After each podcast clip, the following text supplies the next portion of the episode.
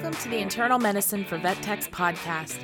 If you haven't joined us before, we're passionate about all things internal medicine and helping you become the best tech you can be. We'll be discussing interesting internal medicine diseases, how to work closely with pet parents, and how to become the go to tech in your practice. Now, let's start the show.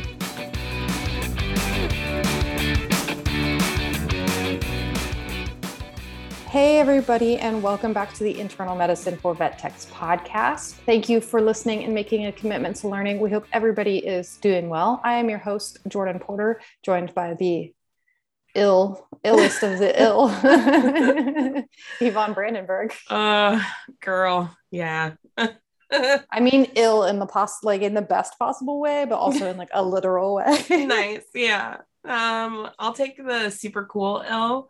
Yeah, but um, definitely. I know in theory, no, pra- you're gonna hear a lot of me just not knowing what use words. this is how it's gonna go, guys. You're, um, yeah, words are not gonna be easy for me today. I may as well just let you guys know because you probably already know. Um, I am COVID positive. Dun dun dun. Um, God, it's what Monday? I think it's Monday, Mhm. Labor Day. So it's been about a week. Um, and whew, a fever bus has hit me hard. Um, I'm actually, I mean, I'm feverish right now, just not as high as I've been. So I'm somewhat lucid. hopefully you're on the upswing of like all the the crappy, crappy feeling. Like hopefully you've reached your bottom. I hope so. Good lord. Yeah. I joked because the the highest my temperature got was 102.6 and I did like active cooling. I was like, ah, and I like well, first I tried like you know, wet washcloths with the shower. Oh, yeah. with the fans because I just didn't have the energy to do a shower and I was like, well, this isn't working. So then I just took a shower and tried to cool off and that was I don't know, Wednesday or Thursday.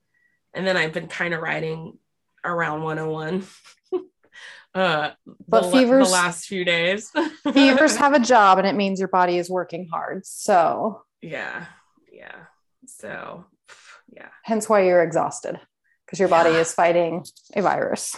yeah yeah and i talked to my doctor this morning and he's like yep it takes about five to seven days for it to get out of your system he's like you're vaccinated so it shouldn't get any worse and i'm like thank god Yeah. So- yeah. Yeah, because I was like, ooh, I can take some time off. I'll get some stuff down. Nope. No. My brain does not work enough to get anything done, nor does my body even like walking across my tiny ass house. Yeah. So, yeah. Well, when I had COVID, like I it was so deceiving because like I would feel pretty good for a little bit, like mostly Mm. after like right when I woke up, usually I would feel Yeah. pretty good. and then I would just do something like go walk to the washer and dryer to do a load of laundry. And then I would like all of a sudden just be exhausted. Yeah. You're like, well, there was all my energy for the day. Cool. Yeah, it, it was so deceiving because I was like, man, I feel pretty good. I'm on the upswing. Like this is good. And then I'd feel just wrecked. Yeah. Yeah. It's So- crazy. Yeah. I mean, I've got a little bit of a cough, but it's not bad. And part of me is like, I know I've been coughing because of all the smoke around here too. So I think Yeah. it's it's like the smoke plus like we have every freaking fan on in the house possible because it's also 100 degrees here. So it's like hot. So it's just like, oh God. You know what's crazy is I have fall weather here. Like I, I moved Mm. 45 minutes away from my current, like my previous house. And like I woke up the other morning and it was 59 degrees outside. And I was like, oh my God. Wow. Which like I've never been excited to be cold except for the fact that I want to start my fireplace. nice. Like other than that, like I don't want to be cold, but um Yeah. Are you gonna get more snow there? uh I hope not. Did you not look at this like weather thing at your place? No. Why would I? Come on now. Oh Lord. All right. I mean, I might I might get more snow, but I don't think so. well, we'll know in a couple of months. Yeah. Mark this episode, guys. Right. I speaking of um, just crappy immune systems right now, we are talking about feline leukemia and feline immunodeficiency virus. But before we get into that, we did have some housekeeping. um, I got like the most wonderful message from someone on Instagram. Um, her name Oh, was nice. Lauren, and she says, Hi there, my name is Lauren, and I'm a newbie to the field. I officially just hit my first six months as a kennel attendant. And I just wanted to give you all a huge thank you for your podcast. My first six months have been in a very busy, understaffed, overbooked one vet clinic. Ooh. And so being able to learn a lot of the basics, like how to talk to clients, different diseases and treatments, etc., in such a fun and non-stressful way has been amazing. All caps. Um, I seriously feel much more confident in my knowledge, and I'm only three episodes in, and I can't wait to listen to them all. You guys are truly inspiring.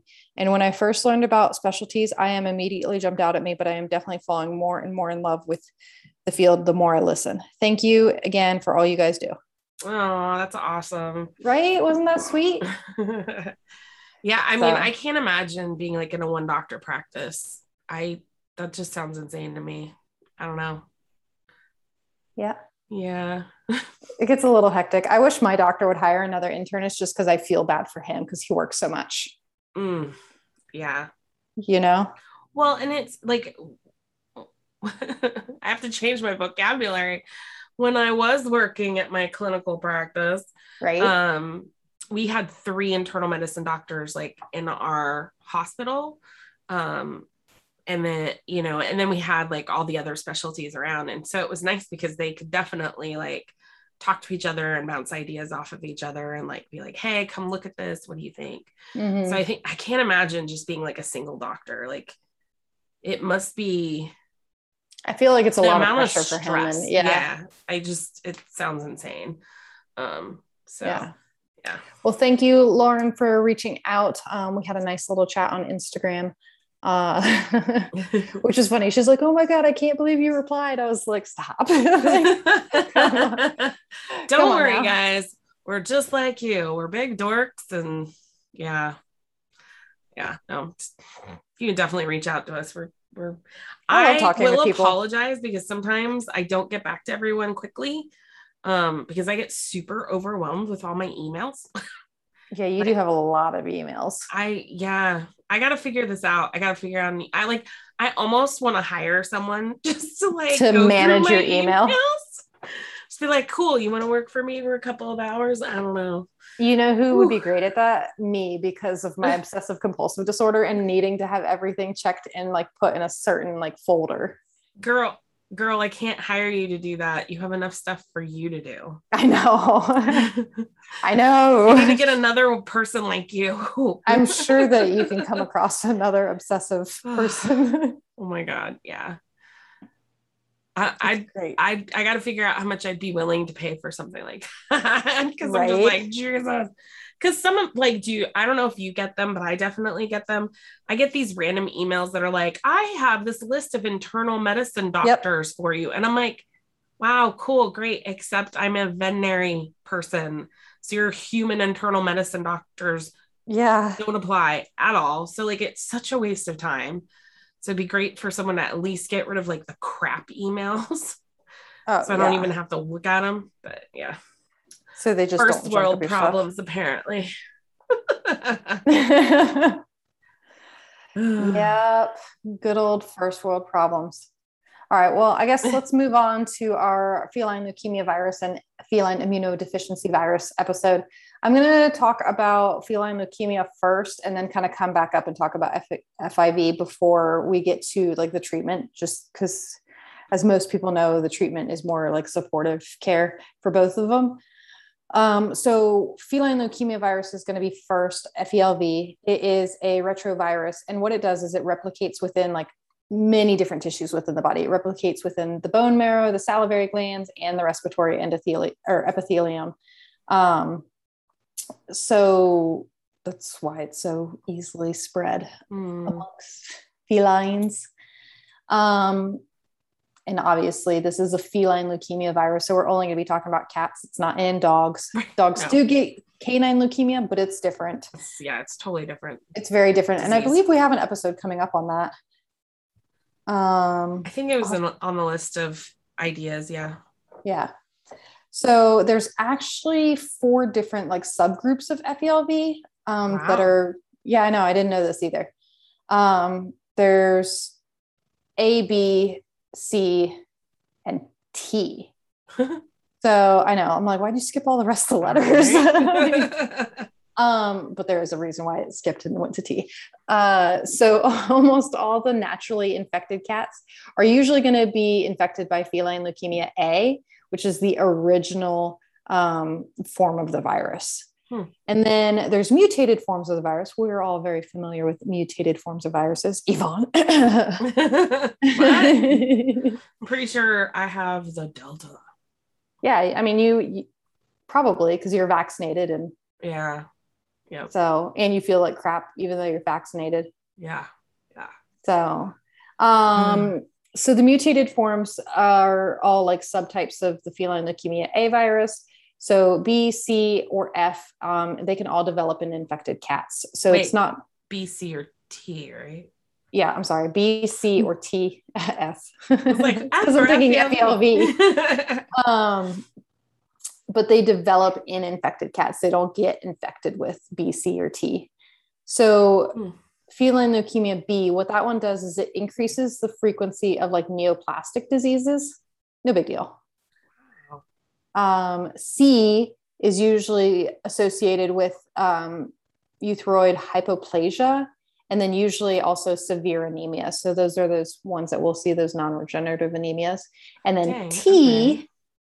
T, what it does is it infects and destroys T lymphocytes, usually leading to lymphoid depletion and immunodeficiency, So, which is amazing because it all makes sense, right? Like when you think about what we see with feline leukemia virus. Which is weird because like I just I just kind of assumed it was all one thing, but No, it like mutates within the body and like does a specific thing. So we you either get those anemic feline leukemia viruses, you get those um, neoplastic ones, neoplastic or ones, or you get the like immunodeficient. immunodeficient ones, Hmm, right? that's crazy. So it can stay as an A, but it can mutate into these other ones. Yes. Man, that's So- crazy.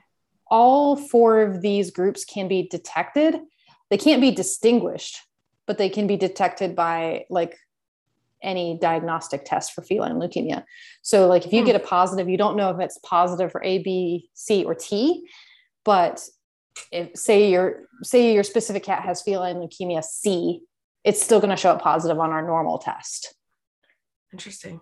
Okay. Yeah. So I mean, how, that's probably a good thing. Yeah, but I wonder if it. Well, I guess that would be pretty, be pretty crappy news to try to determine. But I guess maybe it would prepare you more if you could determine which type of feline leukemia. Yeah. I mean, I guess I hmm. Right? there's Like, it's almost like a probably- lose-lose. Probably a way to do it because obviously they've identified it. Yeah, for Um, sure. So there's probably a way to do it, but it's I wonder if it's one of those like obviously it's a highly specialized test Yeah, and it probably costs a ton of money. Yeah. Um well, and not only that, but like you know, they get they get A, so we know they have A, but at some point it mutates and it's not like we know when that's going to happen. yeah. So, Not until they start Hmm. showing signs of cancer or anemia, like, right? Huh, interesting. Or just obtaining every infection possible from their immunodeficiency. Um, so transmission can occur two different ways. There's horizontal transmission or vertical transmission. So vertical transmissions, usually in utero um, or like through nursing, it's not as common as the horizontal transmission, which is oral nasal contact with either infectious saliva or urine. Um, and horizontal transmission is the most common method of transmission. Um, there is studies that show tears and feces, which I don't know, tears of a cat. Oh, Cats don't cry. yeah, they do. They don't. Yeah, They're they tough. do. Says the dog owner. they get weepy eyes sometimes. the long hair ones, squish face ones. Anyway, They tears and feces can also contain the virus, but it's not considered to be like clinically significant. Yeah. But I feel like if urine can transmit it, I wouldn't be worried about feces because you're still worried about the litter box, right? Like, Yeah, I was gonna say that's that's all litter box stuff, which is yeah. Annoying. Um, there are studies that show like direct contact, such as like mutual grooming or shared litter trays, like I just said, or food dishes, um, are modes of horizontal horizontal transmission. It's not as high as like bite wounds, though. Obviously, I feel like bite wounds is pretty. Can I just say, like, reading all this is making me have a heart attack? Why? Baby cat. It'll be okay. Baby cat will be fine. I don't know. I haven't taken him in yet because I was gonna take him in this week, but that didn't happen. Um, baby cat will be fine. Baby cat doesn't have any bite bite wounds right now, right? No, but he shares the food with everybody. Diagnosed with FELV and I'm sure infections. they probably mutually groom each other. I don't I don't know the status of any of these cats. Uh oh. Yeah, you probably should figure that out. Um. Anyway, so because feline leukemia is considered like a fragile virus, um, horizontal transmission between adults usually requires prolonged, intimate contact. So it's not really just a, a one time deal of drinking out of the same bowl, it, it needs to be prolonged. Um, and then there is a dose required for oral nasal transmission, and it, that dose tends to be pretty high too. So, yes, transmission can occur pretty easily, but not not as easily as you would think. Mm. So, aside from the fact that feline leukemia is also like it, it's it's it requires prolonged exposure. It's also considered to be like an age dependent disease. So, young kittens are obviously at higher risk. Um, Great, baby cat. I know. I'm sorry. but transmission can occur at any age, um, just depending on the, the clinical disease course. Yeah. So, what happens inside the body is so once the virus enters the body, it's carried in the blood um, to the spleen, the lymph nodes, the epithelial cells of the intestines and the bladder, also carried to the salivary glands, as well as finally the bone marrow. Um, okay. It appears in secretions and excretions of all of those tissues, and then also p- appears in the peripheral blood, um, like leukocytes and platelets. Hmm. It just takes over the whole body. Yeah, seriously. Yeah. I know. It, you know, like when you're in general practice and you're like, oh, it's just another feline leukemia case. But then when you get in IM, you're like, oh, it's just another feline leukemia case. Like, right. Well, because we usually see the FELVs that have transmute or that have that mutated. mutated. Yeah. Yeah. Um, it's very rare that we just see the the A's. No, no, no. Because those just are like, healthier. yeah, those are the healthy young kittens who just have feline leukemia. like, right. You know, which is it's a bummer because in GP I didn't I didn't know in GP that feline leukemia could mutate and cause like immune or like anemia or lymphoma or you know like Which i didn't is, know it could do all that i mean i guess i honestly i didn't know that until we just talked about it and but i mean i guess it makes sense because i knew that some cats reacted this way to it right you yeah. know what i mean but i don't yeah, think yeah, i put two and two together that it was like a mutation of the FELV into one of these like subtypes but it I makes think, sense that that's what it is. Yeah, I think like because anytime we have like a lymphoma cat that's not like a normal GI lymphoma cat, mm. um, or we have an, an anemic cat, the first test we do is a feline leukemia test. For sure, yeah. And yeah. so I yeah, like like you said, I think I kind of put it together, but like this episode's making me realize like I wish I would have known it in GP because then you could educate clients as to because it like I said in GP, you have that, oh, it's just another feline leukemia cat, you know, right. mentality. But we don't educate clients on like, well, eventually it can cause these issues. Right. Be aware, you know, monitor for these things. Yeah. Yeah. Yeah. So I feel yeah. like I could have done a better job at that like back then, but so I don't know. Yeah. Anyway, um, so usually the virus is evident um, two to four weeks after infection. So there's the acute stage, which is the two to four weeks after. Usually the acute infection lasts up to six weeks. Um, it's rarely detected, but can be detected by like mild fever, malaise, lymphadenopathy, um, and sometimes you might see some cytopenia of their blood values. Hmm. Uh, typically, the disorders, um, like feline leukemia related disorders, include anemia, like we just talked about, neoplasia, immunosuppression, immune mediated diseases, reproductive problems, enteritis, which makes me think too mm-hmm. that maybe we should be testing our feline GI lymphoma cases for feline leukemia. Um, yeah. I mean, we always ask if they've been tested. Yeah, we do. I don't know if we necessarily like retest again if they were negative at some point. That's Unless, I mean. of course, they're like indoor outdoor. Yeah. But if they're like indoor only and they were tested, then we we typically don't. Yeah. Um, they can also have neurologic neurologic dif- dysfunction as well as stomatitis. I knew about the stomatitis thing. Yeah. I didn't know about the neurologic dysfunction, but that's crazy. Right. Feline leukemia is turning out to be scarier than I think I realized. nice.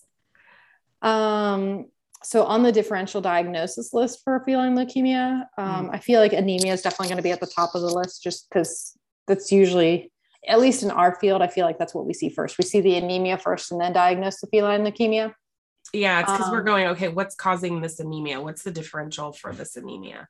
Yeah. Yeah. And so normally this type of anemia is non regenerative, which sucks, mm. um, and it's normal chromic.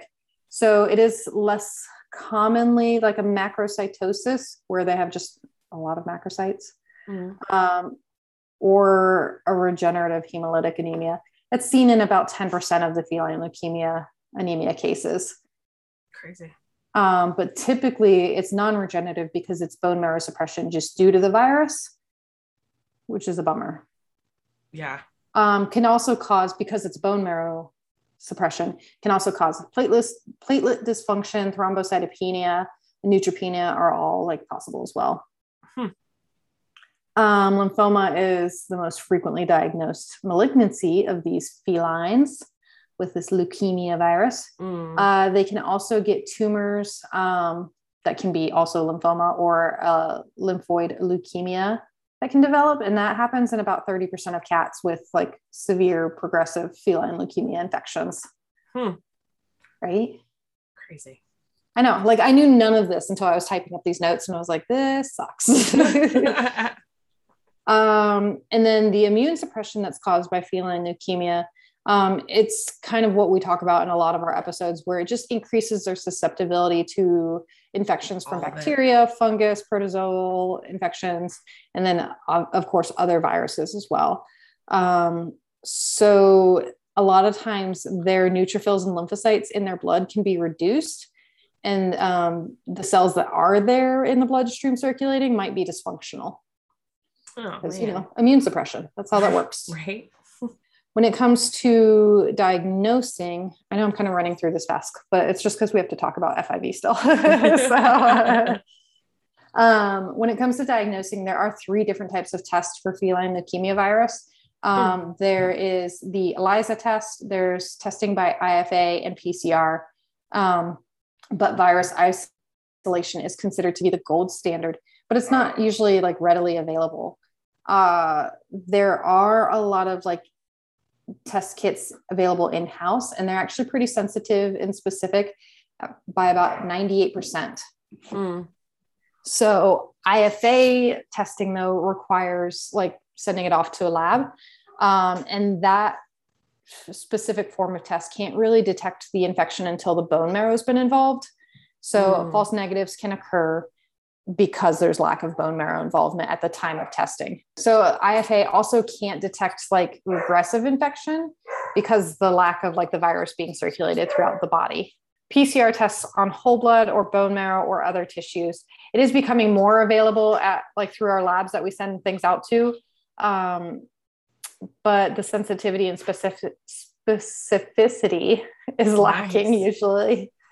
I had to slow it down on that yeah, one. Yeah, you got it though. um, so typically our ELISA testing is more is going to be our go-to for these guys. Nice. Yeah, I, I think that's what we usually do. And then if we get weird results, like we'll we'll send something out to confirm it. But but usually we just do the ELISA tests. Yeah. All right, so let's talk about feline immunodeficiency virus or FIV before we talk about treatment and client communication just because they're gonna Treatment when and client communication is so similar.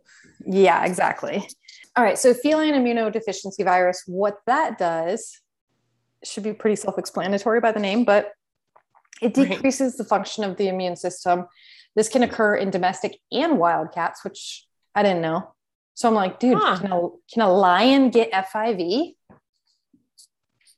Wow. do you think like I don't, I mean, I don't know. i'm gonna look it up real quick I wonder what kind of wild cats, like bobcats, cougars, jaguars. So, okay, so African lions in eastern and south southern Africa have the highest prevalence of FIV infection of any wild feline, and nearly 100 of 100% of adults infected in several areas. Holy crap. Oh my God, that's so sad. Right? FIV has been present in wild lion populations for prolonged periods, possibly many thousands of years. Wow. Yeah, right? Look at us learning today. Poor lions. I know. It makes me feel really bad.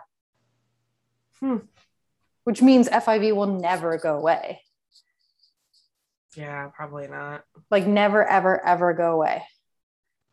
Okay. Anyway, so FIV infected cats are actually more likely to acquire other types of infections um, that can affect any other part of their body, including their mouth and gums, their digestive system, their urinary tract, as well as their skin, even. Um, and they are also at risk of developing different types of blood cancers. Poor lions. See, that's all I'm going to think about the rest of this episode. I know, I'm poor like, lions have. FIV. Like, do you, do you, you go to like the outreach programs, you're like, oh no, they all have FIV. Could you imagine a whole herd of lions? I mean, like I I can see why a whole herd of lions would have FIV, Oh, for sure. but it makes me sad. Well, and like, it's not, what are you to vaccinate them? I mean, you know, like, Yeah. come here, little lion cub. Let me vaccinate you. I'm sure no, nothing will go wrong during this encounter. Blow dart it. Uh huh. And I'm sure you're going to get close enough and mom's going to eat you. Not if she's really sick with FIV and you could just outrun her. True that. anyway. All right. So FIV, what happens with FIV is the spot the the virus spreads from cat to cat, and it's typically through biting, so through the saliva, um, kind of like rabies. Uh, cats that roam outdoors and male cats and older cats are more likely to become infected. So not typically our younger cats, more likely our older cats. Um, and usually shortly after becoming infected, like really shortly after becoming infected, they will have a mild fever and enlarged lymph nodes as well. Um, those signs really go away, um, and a cat can appear very, very healthy with no further signs of infection for months to years. So they have an acute phase as well. So the feline immunodeficiency virus, it happens to be one of the most common infectious diseases of cats around the world. Obviously, we're learning about that as well because I just looked up the lion fact. Damn lions are just spreading FIV like crazy. so Um, crazy. but it's not really spread with like non-aggressive casual contacts, such as things like sharing your water bowls or mutual grooming. Um, it doesn't have an effective route of spreading that virus. Even though saliva can spread the virus, it, it typically is bite wounds. Um, on rare in, rare occasions, infected mom cats can transmit the infection to their kittens. Um, however, if the mom becomes infected with FIV during the pregnancy, the transmission risk to the kittens is increased. So if she's Mm. previously has FIV, it's a lower risk of the kittens getting it, which kind of blows my mind. But I guess because it kind of Like her body's fought it. So she probably has some immunoglobulins or whatever. yeah, and I guess if they're in that stagnant phase of it, That and the load is the the virus load is probably lower at that point, I would guess. yeah, yeah. Interesting. Um, sexual contact is also not a really good means of spreading it. Um, FIV among cats. So lions just be fighting, Mm, true. Just get along, and then FIV will go away. I don't think that's what lions do. Just saying. well, maybe one day. All right. So there are three phases of infection with FIV the acute, the asymptomatic or latent phase, um, and the progressive phase. So the acute phase usually occurs within one to three months after the initial infection. And like I said, that's where um, they'll usually get that fever, enlarged lymph nodes. And what happens is the virus is carried to the lymph nodes. That's where it reproduces um, in white blood cells known as T lymphocytes. And then the virus will then spread to other lymph nodes throughout the body, um, usually resulting in like lymph node enlargement. That it's it's temporary, but it it's there. They can also have um, some mild depression, fever, and lack of appetite. Mm. This phase is usually very mild, um, and it's often missed by owners or people caring for these felines. Hmm. I don't know why I keep calling them felines today instead of just cats. Maybe I just feel fancy. You're like feline leukemia virus, feline immunodeficiency, feline. Yeah. That's why. I just it just feels appropriate. yeah, exactly. I was gonna say cats, but it, it just doesn't sound right now. So felines will then enter an asymptomatic phase, which can also last for months to years. Um, and what happens during this phase is the virus will, is still replicating. It's just replicating much slower within the cells of the immune system. So mm. it's not fast enough for cats to show any signs of an infection or illness. And then infected cats can exhibit some blood work abnormalities. And that's typically things like low white blood cell levels or increased blood proteins like our globulins. Um, but cats will remain in the stage and never progress. Some cats, not all cats, some cats will remain in the stage for a while and never progress to more severe disease. However, the ones that do progress to a more severe disease will progress to the immunocompromised state. Um, and this is the state where they are very, very susceptible to secondary infections. And most of these illnesses related to FIV is not from the virus itself, but usually just from the secondary infections. So they'll get like um, bladder infections more readily, respiratory infections more readily, um, abscesses, things like that, pretty pretty easily. Yeah, that's mm. usually when we start seeing them. Yep, exactly. Uh, those feline friends can develop chronic or recurrent infections of the skin, eyes, urinary tract, or re- upper respiratory tract. Uh, they can get pretty severe stomatitis and severe dental disease um, or gingivostomatitis. It's very, very common in cats with FIV and they're more likely to develop cancer or immune mediated blood, blood disorders than our healthy cats. Uh, they can also show signs of weight loss, um, behavioral changes, seizures, neuro- neurologic disorders. Those are all possible as well. Um, and the severity of the illness can just really vary from cat to cat.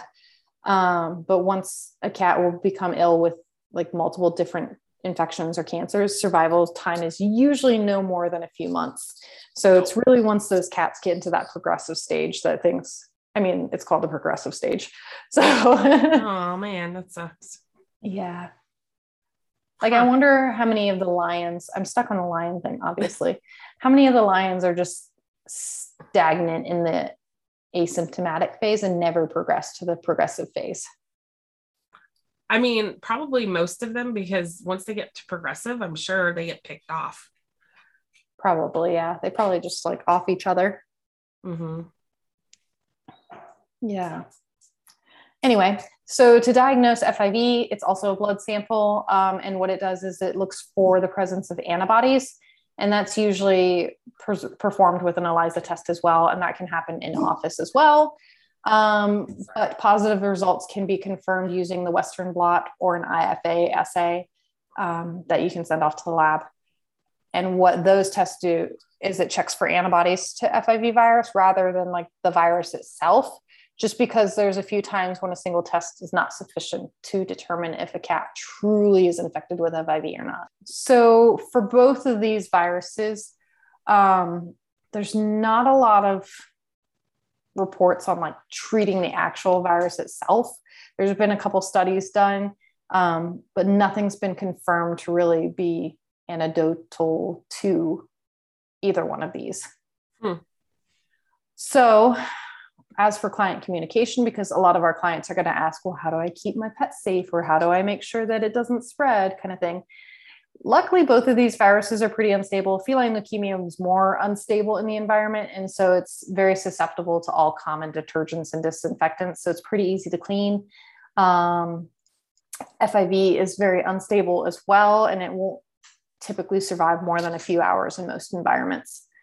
Um, there is the FELV vaccine that can protect cats against the feline leukemia infection, or at least reduce the likelihood of persistent, like viremia, um, persistent symptoms of the virus. And that type of virus is, or that type of vaccine is a killed whole virus. And it's pretty effective according to manufacturer claims, which is pretty good. Mm.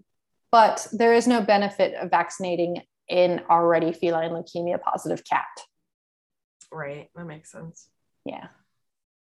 So, just a matter of talking to clients about vaccinating their cats for the feline leukemia prior to infection, preferably. right. And then um, just clean, like if they already have a feline leukemia or FIV positive cat in their house, talking to them about cleaning and disinfectants, um, replacing food or water dishes or litter pans or toys, usually for FIV, like a dilution of household bleach um, is really good at disinfecting, vacuuming, and mopping, which I feel like from a client communication standpoint, it's almost a little like embarrassing to talk to a client about like, well, make sure you vacuum and mop with a, per, you know, with cleaner and right. like, you know, because obviously like normal cleaning, just inform clients that normal cleaning is going to get rid of this virus.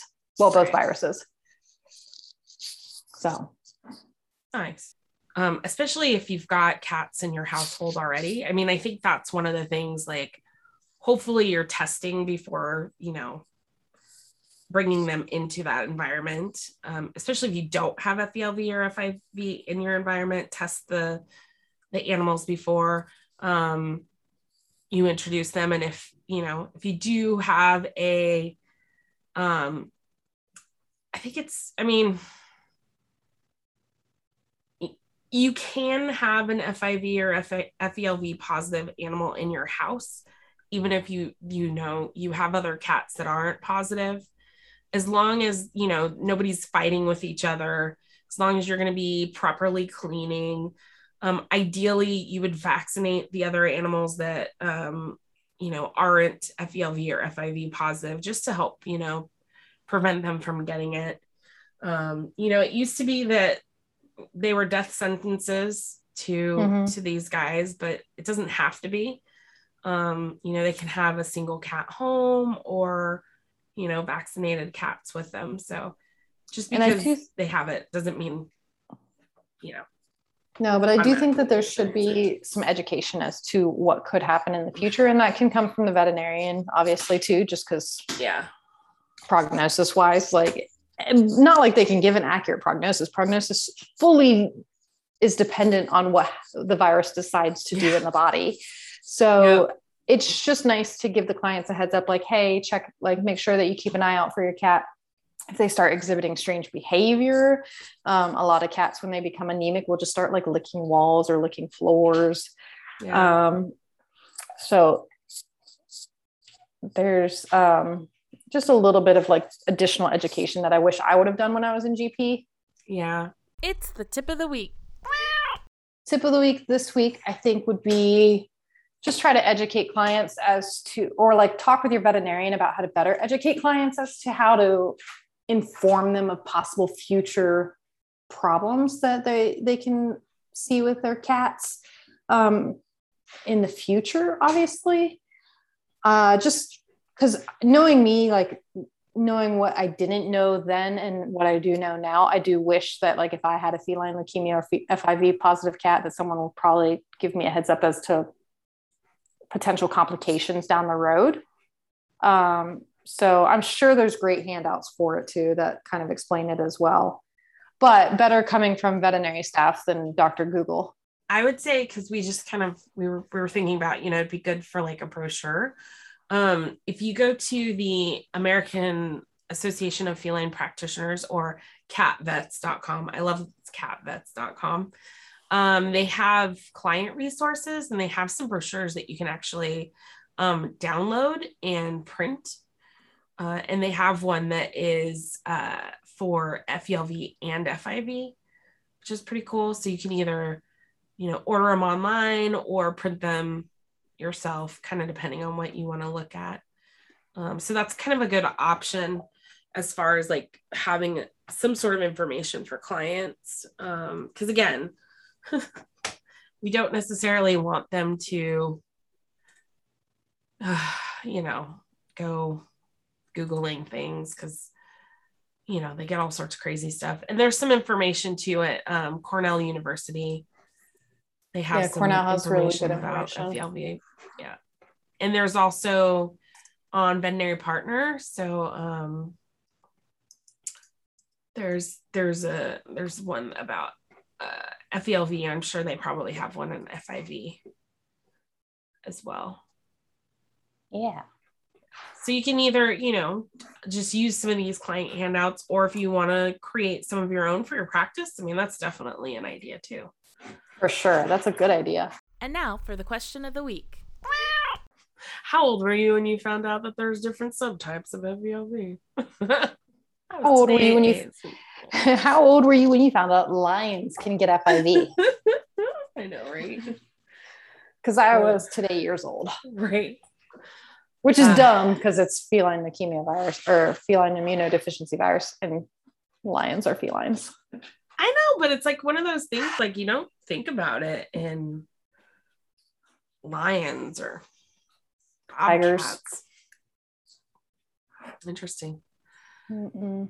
So, all right. Well, uh, we should let Yvonne get back to resting. right. I'm like, I'm fading fast, Jordan. I'm fading. It's okay. I understand. So, no worries. I hope everybody learned a little bit this week about feline leukemia virus, feline immunodeficiency virus. If you have any questions, please reach out. If you want to talk, please reach out. If you want to just say hi, reach out and I'll say hi back for sure. And so will Yvonne, maybe when she's feeling a little bit better. um, but thank you, everybody, so much for listening. Um, and thanks for all the kind words we've been getting recently. And we hope everybody has a great week. Keep getting your learn on, and we will talk to you guys next week. Bye. Bye.